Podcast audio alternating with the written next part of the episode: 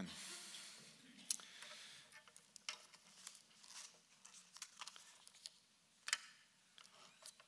The followers of Jesus have a, have a lot in common with Abraham. Uh, we read those two scripture passages, and thank you, Doug, for reading again. This is a year of engagement in the Word of God as, as much as we can engage with the Word of God. I'm so thankful for all of you who are reading along with the story and, uh, and, and just diving into God's Word. I think this is just going to be a, really blessed year. But we have a lot in common with Abraham. First, we're all, just like Abraham, we're called to go. Abraham was called to go, we're called to go. And just like Abraham, that going comes with promises attached. It comes with promises attached. So we're called to go, and there is promises attached. So um, last week we talked, let me just back up a little bit. You'll see the little red poster on the wall. Last week we talked about the creation story all the way up to uh, Noah and the end of the flood and the rainbow, that sort of big, it's a lot of stuff we covered. Uh, but last week we really centered on one concept. I want to reiterate it so that we remember it.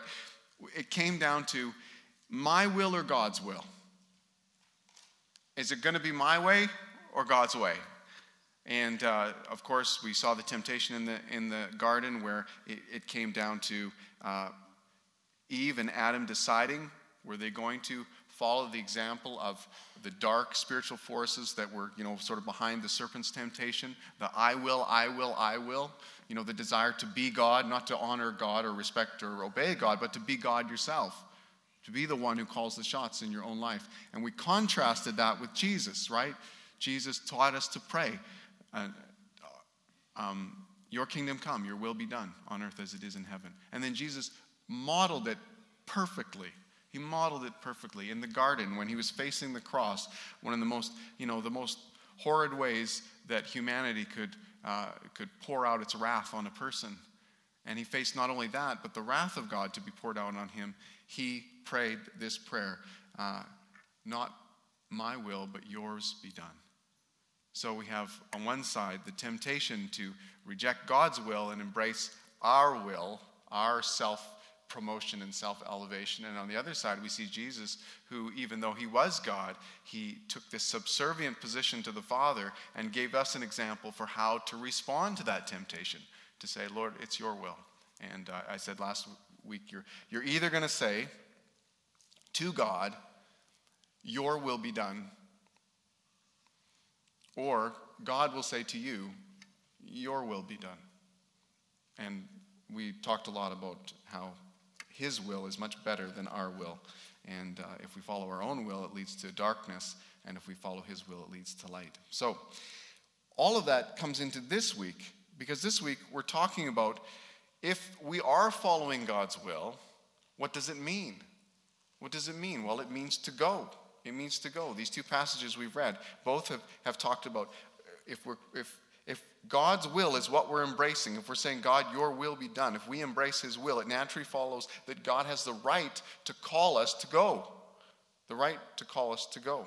And we catch a little bit more by reading these passages. If you want to be a blessing, you must go. Now, I don't know all the parameters for your go or my go. Um, how do we know what God has called us to go to and to do? Um, there's probably lots of ways that we can, we can um, really try to figure that out. I mean, being in the Word is the first thing. You start with being in the Word because then you start thinking like God as opposed to just thinking like whatever the thought of the day is or thinking like you're naturally prone to think. But to think like God, you need to be in God's Word. Uh, and that's the first thing. And then submit to His will. Submit to his will. Say, Lord, your will be done. And then you sort of, you know, there's a process. You know, you, you get people around you who tell you what your strengths and weaknesses are and how you're uniquely shaped and how you could be a blessing. And then you pay attention to what's broken in the world. And, and it all sort of starts to work together. And you stir it all with prayer. And God starts showing you this is how you're shaped. This is what I desire in the world. This is where the world is broken and this is where you can help. Right? It's the call of God sort of comes out of a process like that. I'm not describing it too precisely because it's not often that precise. It really is a journey that God takes us on to follow His will. But it's a call to obey, and a call to go. And often it's out of our comfort zone. Abraham's call to go was out of his comfort zone. The Lord said to Abraham, Go from your country, your people, and your father's household to the land I will show you. Wow. That's giving up everything comfortable that you know, love, and are used to. That's pretty radical. I was at uh, the World Pentecostal Conference in Calgary uh, in August, and there was three and a half thousand delegates that had come from all over the globe. 74 nations were represented at the Telus Center there in, in Calgary. And um, they, um, they had lots of different speakers. Some, most like speakers who are like pastors and leaders of huge churches or big church networks. A lot of the ones who were speaking were leading uh, organizations in the tens of thousands, and some were leading organizations in the hundreds of thousands. They had the pastor of the biggest church in Korea. His church is the size of Winnipeg, and then it is actually. It's over a half a million, and uh, and then his network is almost a million. And I was just like, okay, I'm here. I'm ready to take notes. How do you do that? what does that look like? Uh, anyhow, so as I'm listening to these leaders from around the globe, one of my favorite ones was a pastor from uh, Ghana. And he, he was just saying, We are so blessed in Ghana. We are so blessed in Ghana. We are so, so blessed. 70% of Ghana are Christians. He said, What an amazing thing to live in a country where 70% of the nation are Christians. And he's just talking about that blessing, that blessing. And then he said, How did we get there? How did this come to be? And he said, Well, if you want to know, you can go for a walk through the cemeteries of Ghana. The old cemeteries, not the cemeteries where people were buried in the last hundred years, but people that were buried in the last two three hundred years. And he said, You walk through the cemeteries of Ghana, and you'll find that none of the names in those cemeteries, or they have these cemeteries, they said, that are full of Germans and Swiss. I mean, that's funny because Ghana was a British colony. It was, but the Germans and the Swiss came in droves to bring the gospel and to die in Ghana. And they're buried there. So you go through these, these uh, graveyards, and it's like Heinz and Franz and all these strange European names. But that's why they bla- they're blessed. They say, We're blessed today because somebody went, because somebody heard the call of God. Go and they obeyed. So we're called of God to go, and God promises blessing. Now let's look at the promise to Abraham. It says, I will make you a great nation, and I will bless you. I will make your name great, and you will be a blessing. Oh, that's a great one. I'd love to be a blessing. You will be a blessing. I will bless those who bless you, and whoever curses you, I will curse. Wow, that's, that's some sort of level of protection there. And all the peoples on the earth will be blessed through you. Well, that's a pretty wide scope of blessing. Do you ever think, how much blessing is my family going to be to the world? Uh, maybe we'll help a few people, or maybe a few dozen. Or maybe, if you really think big, maybe a couple hundred. Or maybe you think a little bit bigger and you think, could it be through the generations that come after me we could help a thousand? Well, Abraham's blessing was way huger than that. Every nation in the world, all the peoples on the earth will be blessed through you. So you say, wow. So that have the Jewish people, that was Abraham's descendants, have the Jewish people blessed all the nations of the world like that? Well, this is pointing to Jesus. That's what you need to know. It's pointing to Jesus, to the promise that, that, that uh, God had a heart for all the nations long before even Abraham's descendants were a nation. And God's plan was to give the, the nations Jesus, and through Jesus to bless them all. And so, if you've been blessed by Jesus, you could say your family has been blessed by Abraham. If you say, man, Jesus is a blessing in our family's life, well, that's because God made a promise. And Abraham took that promise to the bank and he walked into it. Well, there's a promise to us as well. You, we read about the God sending out us, go to the nations. And then he gives a couple promises. First, he tells us a little bit about himself. All authority in heaven and earth has been given to me. And then he goes on to say, I am with you always, even to the very end of the age. So basically, I, the one with all authority, will go with you as you go. I'm going to give you authority to teach the nations to go to the nations and to teach the nations. And I love this little part in the verses, and this is probably, some of you will probably love it too. It says, when they gathered for this moment where Jesus was commissioning them to go, it says, when they saw him, they worshiped him, but some doubted. That's so gracious of God. Say, hey, you know, there's a couple of you guys that are really doubting right now. I'm still giving you the authority to go to the nations. I'm still commissioning you to teach them. You just think, oh, God only really deputizes those people that are like really super confident or that never have any doubts. Do you think that's how it works? It's like, oh, I know some spiritual leaders, they, have, they never have any doubts. That's what I love about that worldwide Pentecostal conference. These guys who lead these massive churches getting up and saying, yeah, here's how I made mistakes. Here I flubbed it up. Here I depended on myself and it went nowhere. And then I started trusting God. And you go, that was what I was taking away from the whole thing. I was like, wow, trust God, Steve, because these guys are just as human as you are. And these guys in the Bible are the same, just as human as we are. Some doubted, and yet they went to the nations and saw them transformed. So, by faith, uh,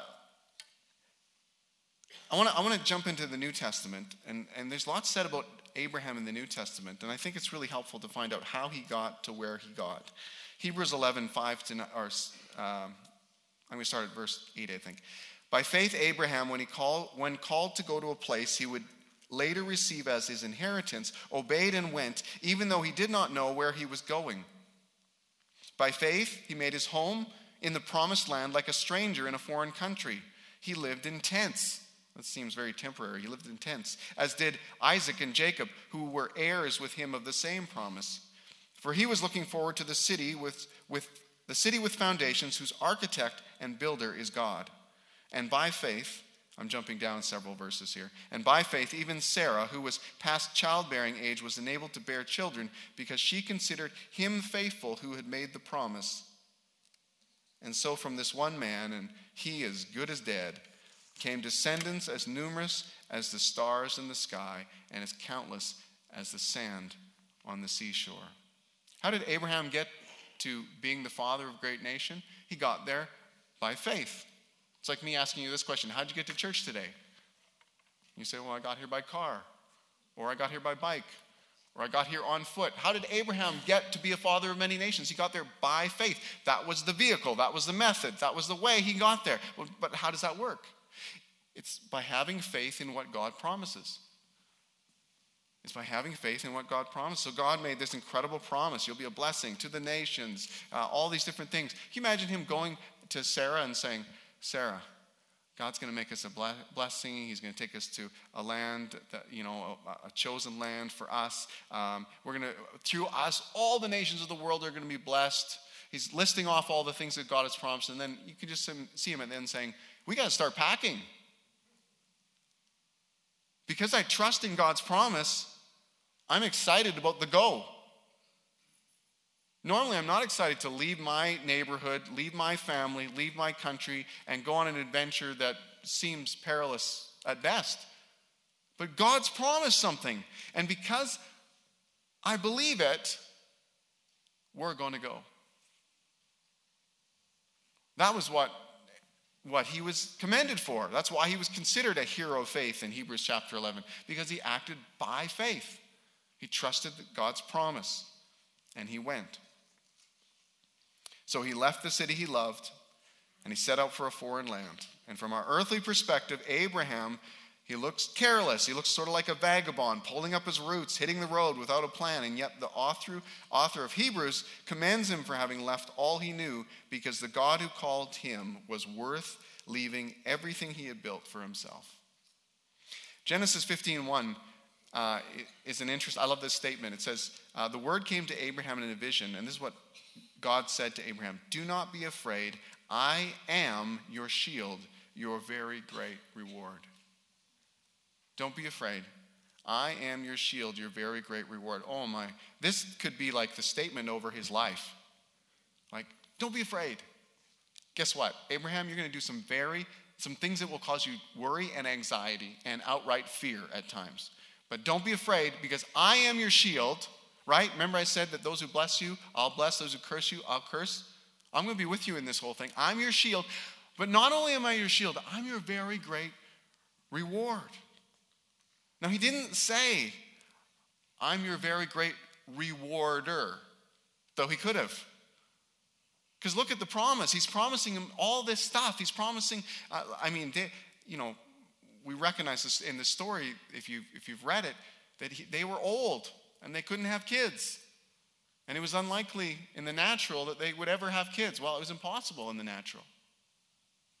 So you'd say, wow, it, seemed like God was a great rewarder to give them a child, to make them a nation, to give them this blessed position, to give them this land. But actually, he doesn't say that because it's not as important. He says, I'm your very great reward. I am your very great reward. Relationship with God is the best thing God gives. Even though He gives us so much more than that, the best thing He gives is relationship with Him.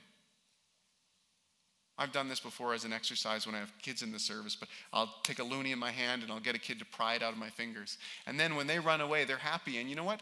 They value that loonie way more than they value relationship with me.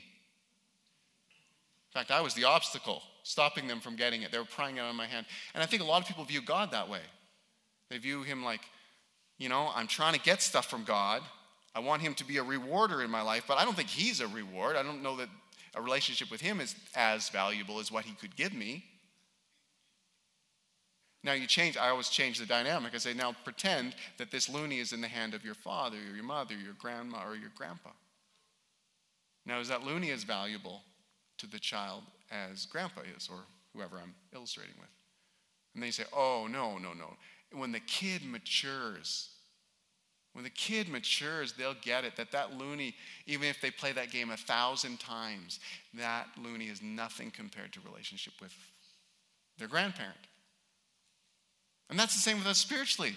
We go, wow, God, I, if I serve God, He'll give me this, this, this, and this. That's awesome. Yeah, it is awesome, but not nearly as awesome as the fact that you can have relationship with God. That's more awesome than what He can give you.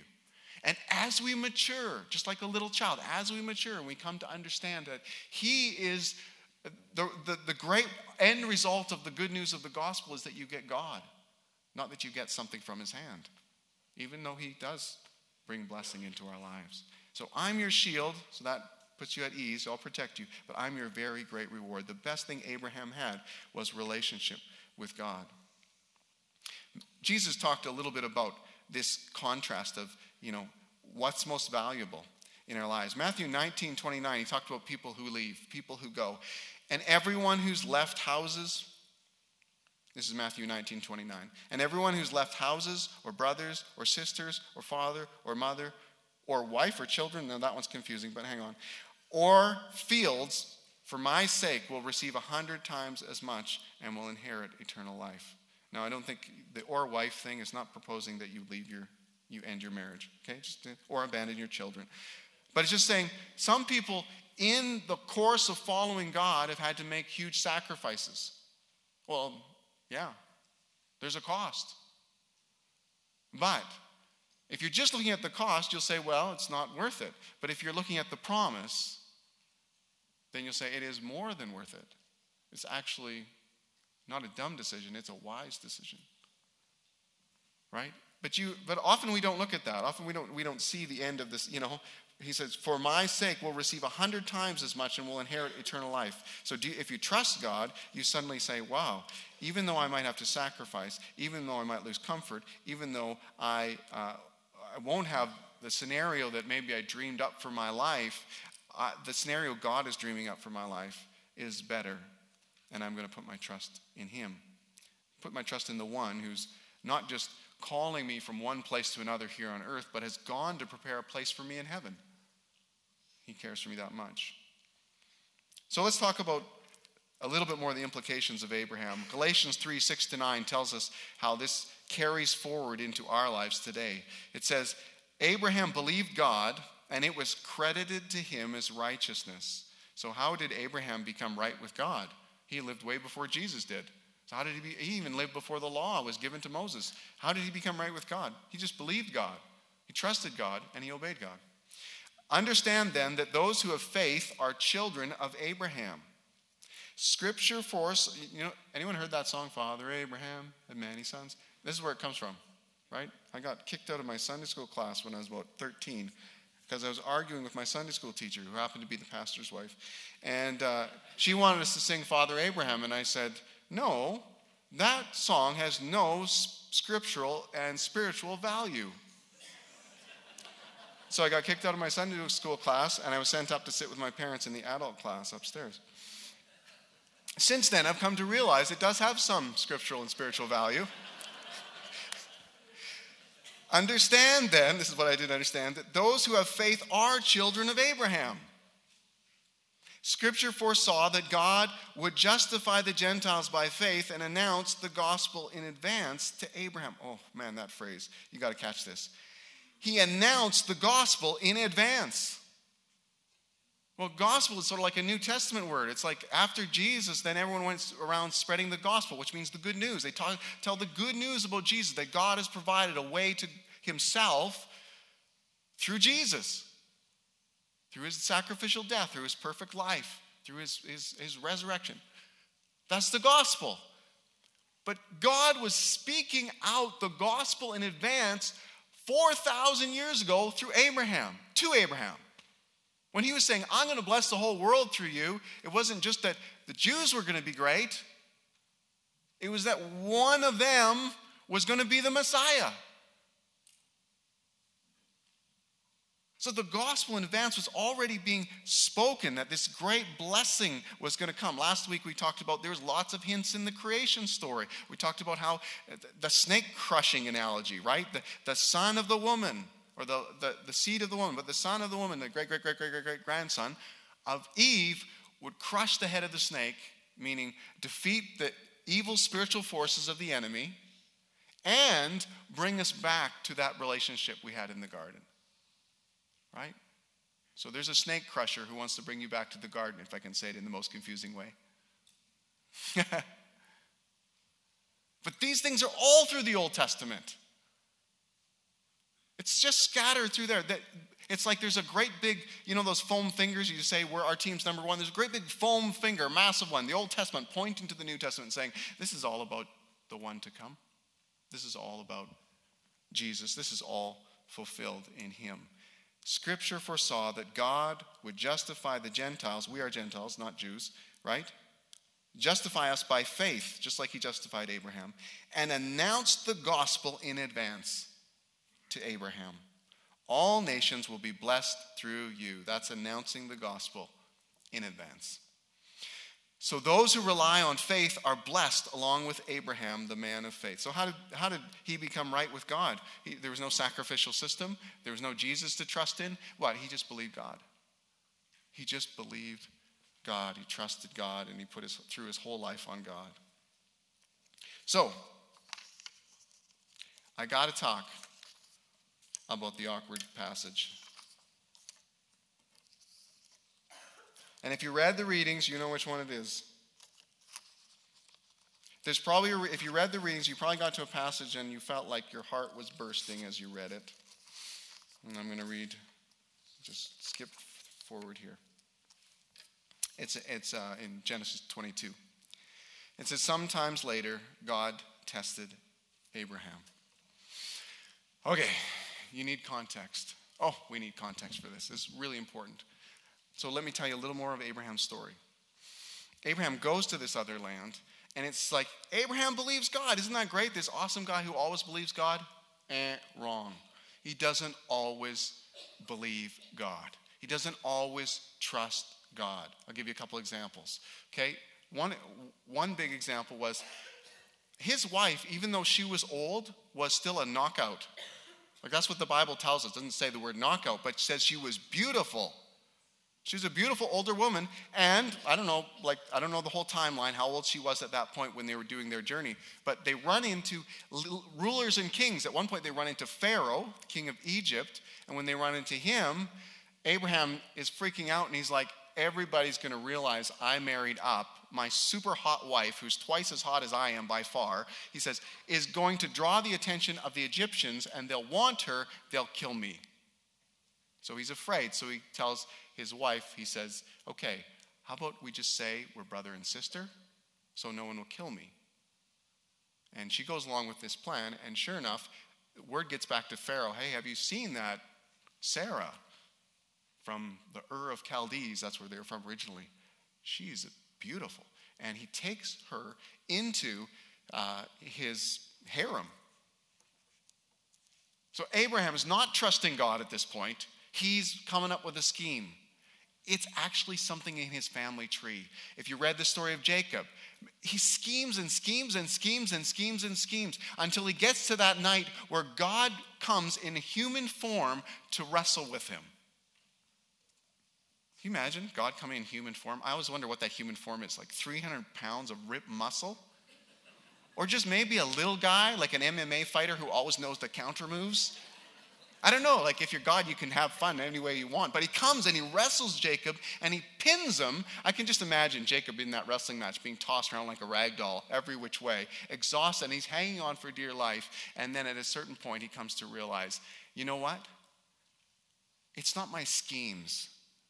I've been scheming my whole life, but it's not my schemes that are going to get me ahead or make things work or to save me from the wrath of Esau, which is just around the corner who I deceived my brother and he is rightly mad at me. The only thing that can save me is if God saves me. And so he hangs on to for dear life and says, I won't let go of you unless you bless me. Please, bless me. No more schemes. Only you. Abraham hasn't got there yet. He's still, you know what? God provides though. You know how God provides? God, uh, I think, okay, let me get it right. With Pharaoh, that was the first time this happened, because this happened twice, if you can believe it. When it happened with Pharaoh, he got, everybody got sick. Everybody got sick.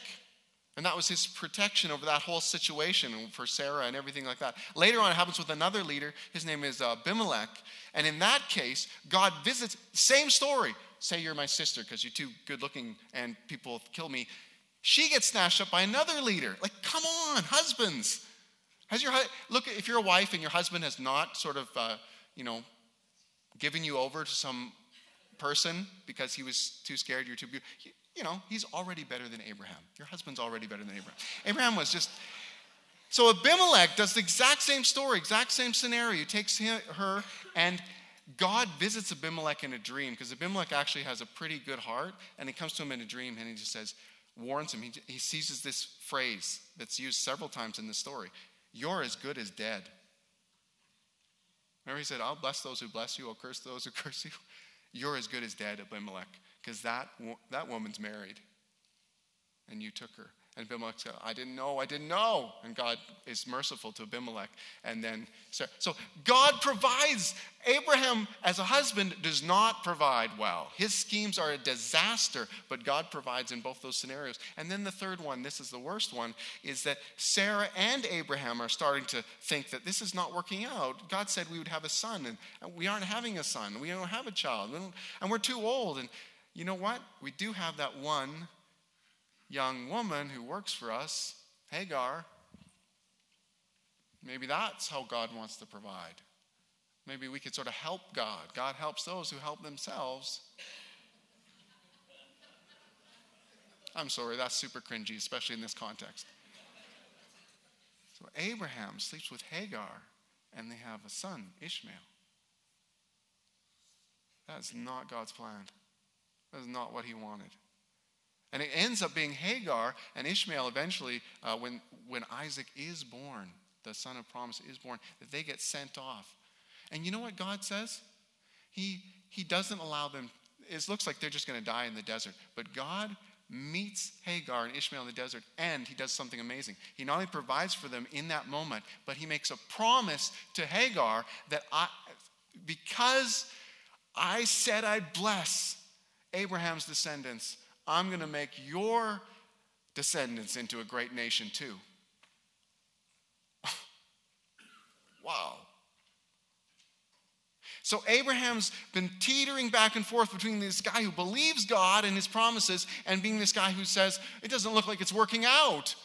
I don't know if I can trust God. I'm going to take matters into my own hands. And that leads us to this story today. That's the context that you need to know is that he's having trouble trusting God. And so God takes him to this, and it says, Sometime later, God tested Abraham. If you start at verse 2 and not verse 1, you will read this story wrong. The context matters. It's a test. It's a test. It's a test. If you think, I can't read this story to my kids, they'd be too freaked out by this story, then just read verse 1 and tell them, don't worry, it's just a test. This is a squeamish story. This is an uncomfortable story, but it's just a test. It's just a test. You can relax. It's a test. So let's read it. How did he test him? He said, Abraham, here I am, he replied. Then God said, Take your son, your only son, whom you loved. You know this is the first part in the Bible where love is mentioned? It makes the story harder, not easier. Abraham really loved his son, and God knew this. Take your son, your only son, whom you love, Isaac, and go to the region of Moriah. Sacrifice him there as a burnt offering on a mountain I will show you. Whoa.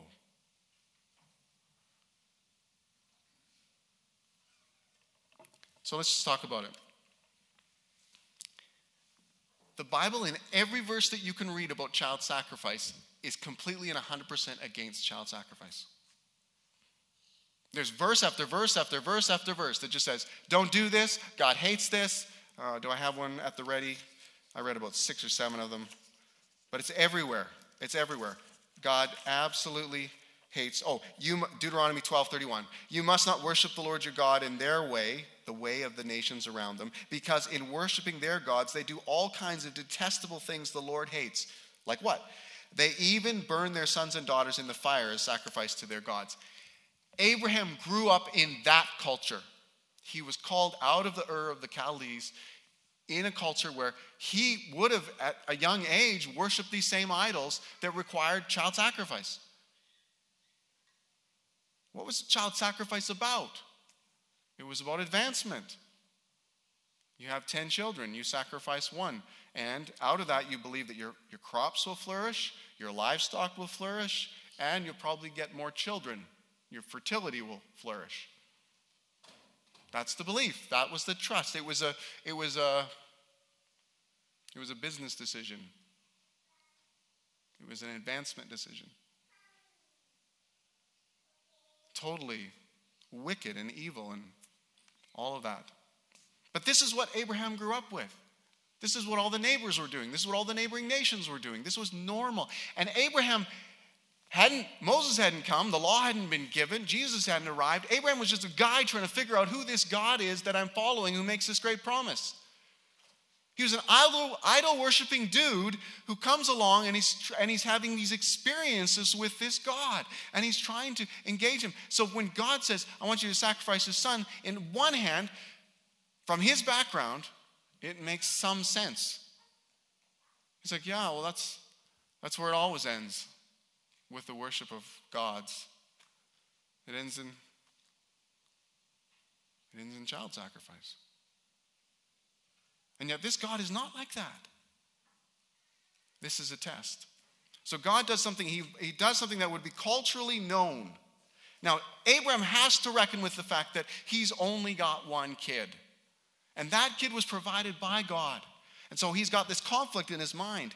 God said he'd make me into a great nation, and then he'd give me a son. Well, he did give me a son, but now God's saying I have to sacrifice his son. How did these things reconcile? Let's read the story. It says, Early in the morning, Abraham got up, he loaded the donkey, he took with him two of his servants and his son Isaac.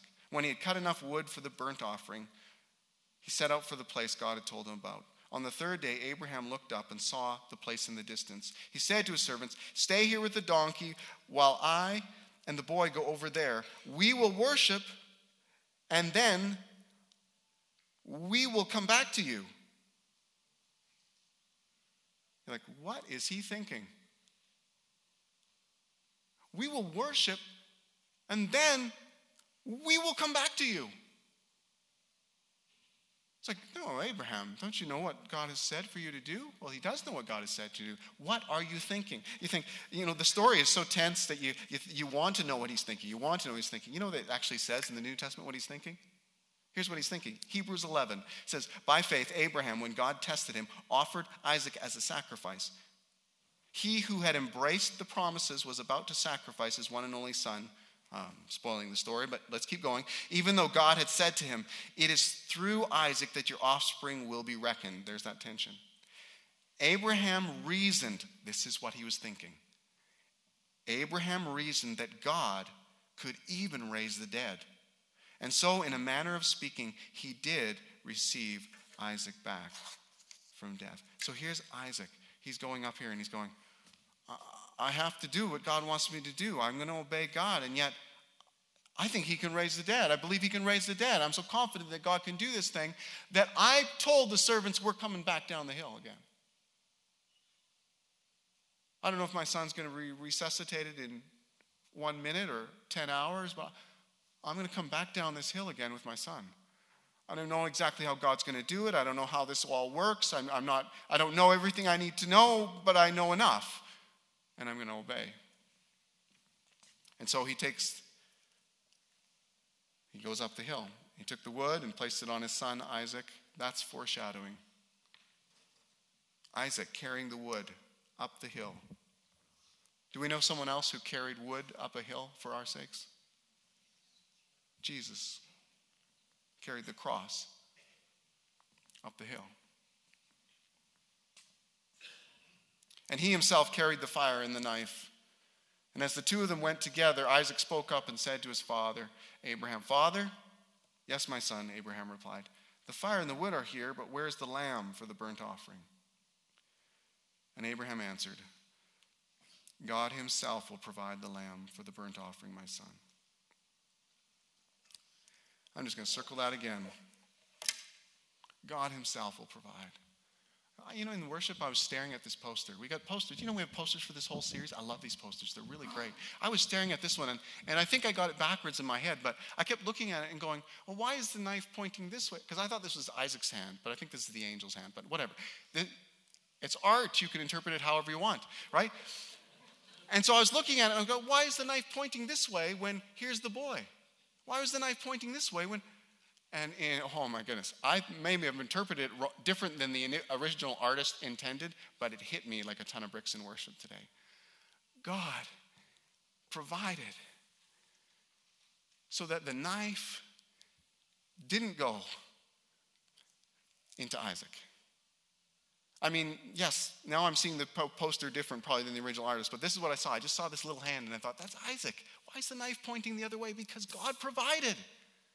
God provided, and his provision was Jesus. His provision was Jesus. I remember the story a few years ago. We had some missionaries tell a story about living in a certain culture, and, and, uh, and the, a family had sent their child away to study at a religious school. And in that context, giving a child up to go to the religious school to study meant favor for the ones who stayed. So you'd give up one kid. Sound familiar? You'd give up one kid so that everyone else would be blessed. And the family was in knots about this because they heard that their, their son who'd gone away to study in the religious school and that religion had been, been treated badly. He was being beaten and he wasn't learning fast enough and they were worried. But yet they're holding on to this religious zeal of a, that he, he is, he's doing that and that will bless our family. And then they got exposed to the gospel. They started hearing about how God will provide. It's not us that provide for our own right standing with God, but that God will provide. And it's not the wrath of God that poured out on humankind, but it's the wrath of God poured out on Jesus. That's the provision.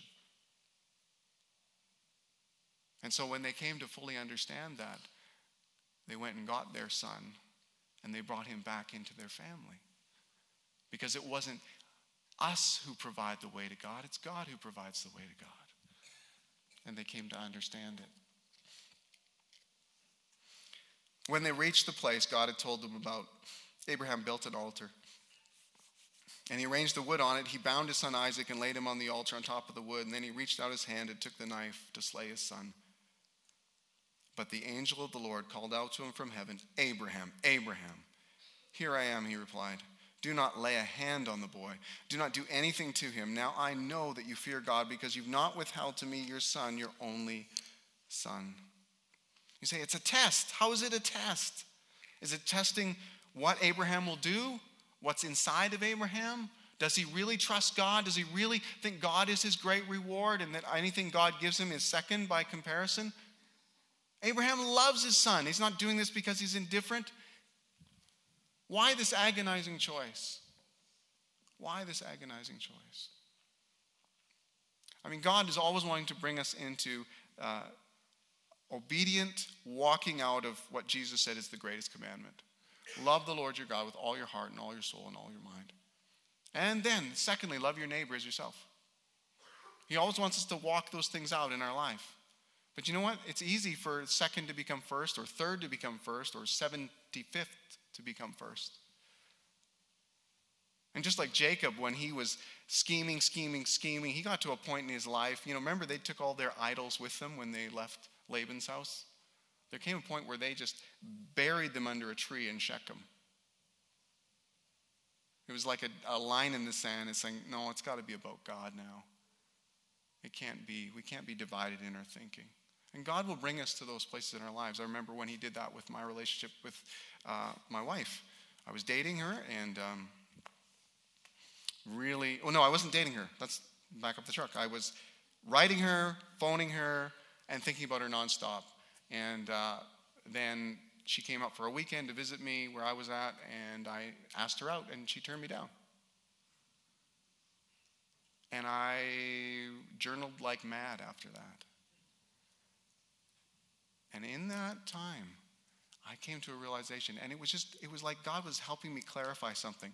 What's most important in my life? Is it more important that, is it more important to me that I build a life with her, or is it more important that I build a life with God? Is relation, I mean, I adored Marnie. I obsessed about Marnie, probably, to be honest. I really, really wanted to be in a relationship with her and I wanted to marry her. And yet, here God was showing me as great as she is, relationship with God is ultimate.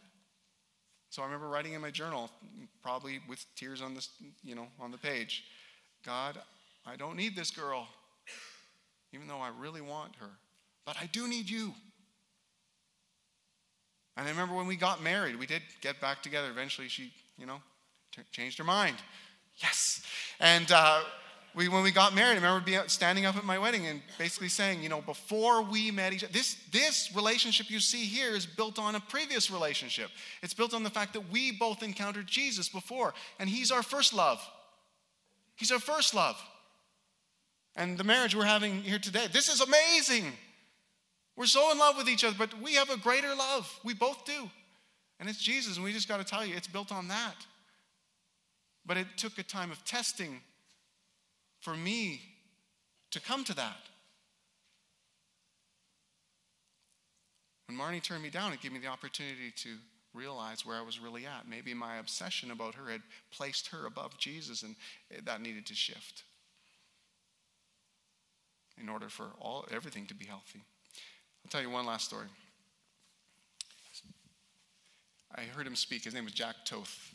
Some of you might know who he is, but anyway, he told this story about living in a very nice section of Calgary and having a sense from God that God was calling him to go and not leave Calgary, but to just go to one of the most sort of rotten sections of town. And you know, Calgary presents very well when you go there. You just think it's suburbs everywhere. But there's parts of Calgary that are not so nice, and there's more crime, more drugs, uh, more problems, you know, whatever. And uh, God was calling him to leave very nice part of town where he lived and to move into a neighborhood that wasn't nice. And he and his wife were really quite nervous about this, especially for their children, because they had young children. And so they battled back and forth in their hearts and minds about this decision to go or not to go. The, the promise of God in this was very significant.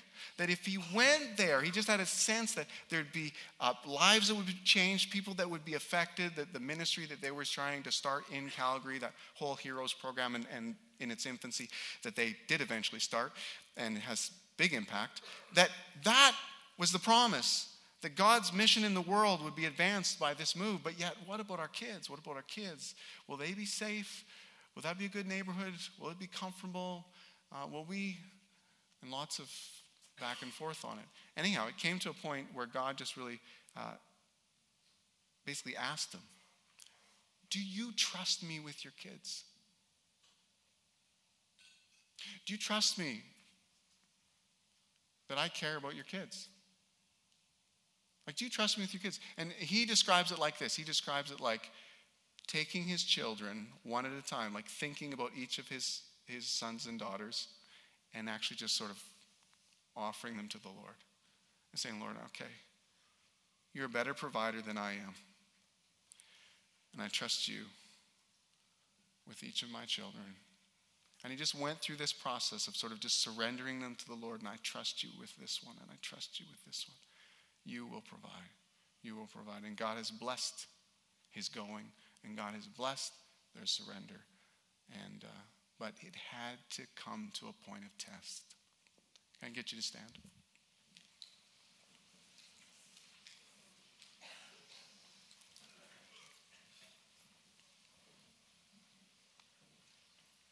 It took a lot to get Abraham to that point where he said to his son, in the hottest moment of testing in his life, God will provide. It took a lot. He didn't have it when he in other tests. Other tests he failed, but in that test he passed. And God, if there's any area that you've put your faith in, or you've latched onto as um, I must have, you know, there's so many. I mean, Isaac was a great gift from God, and the people in your life are great gifts from God the friends and the family and those relationships. But you know what? Jesus doesn't want your life to be out of kilter. If there's anything you value above Him, He's going to, I don't know when, but He's going to ask you about it. He's going to bring it to your attention. If you're following Him, if you're wanting to do His will, if you're sensitive to His promptings in your life, He will ask you about it. If you're saying, God, I want your will in my life, not my will, but your will be done, He'll ask you about this. He'll bring you to the point the point of testing, the point of decision, like he did for me and my wife, like he did for Jack Toth, like he did for Abraham. He'll bring you to that point where you'll have to decide. And it's a point of surrender. For me, lots of those times I was like, I don't know if I, in different points of surrender, I don't know if I get this back if I give it to God. And actually, you don't.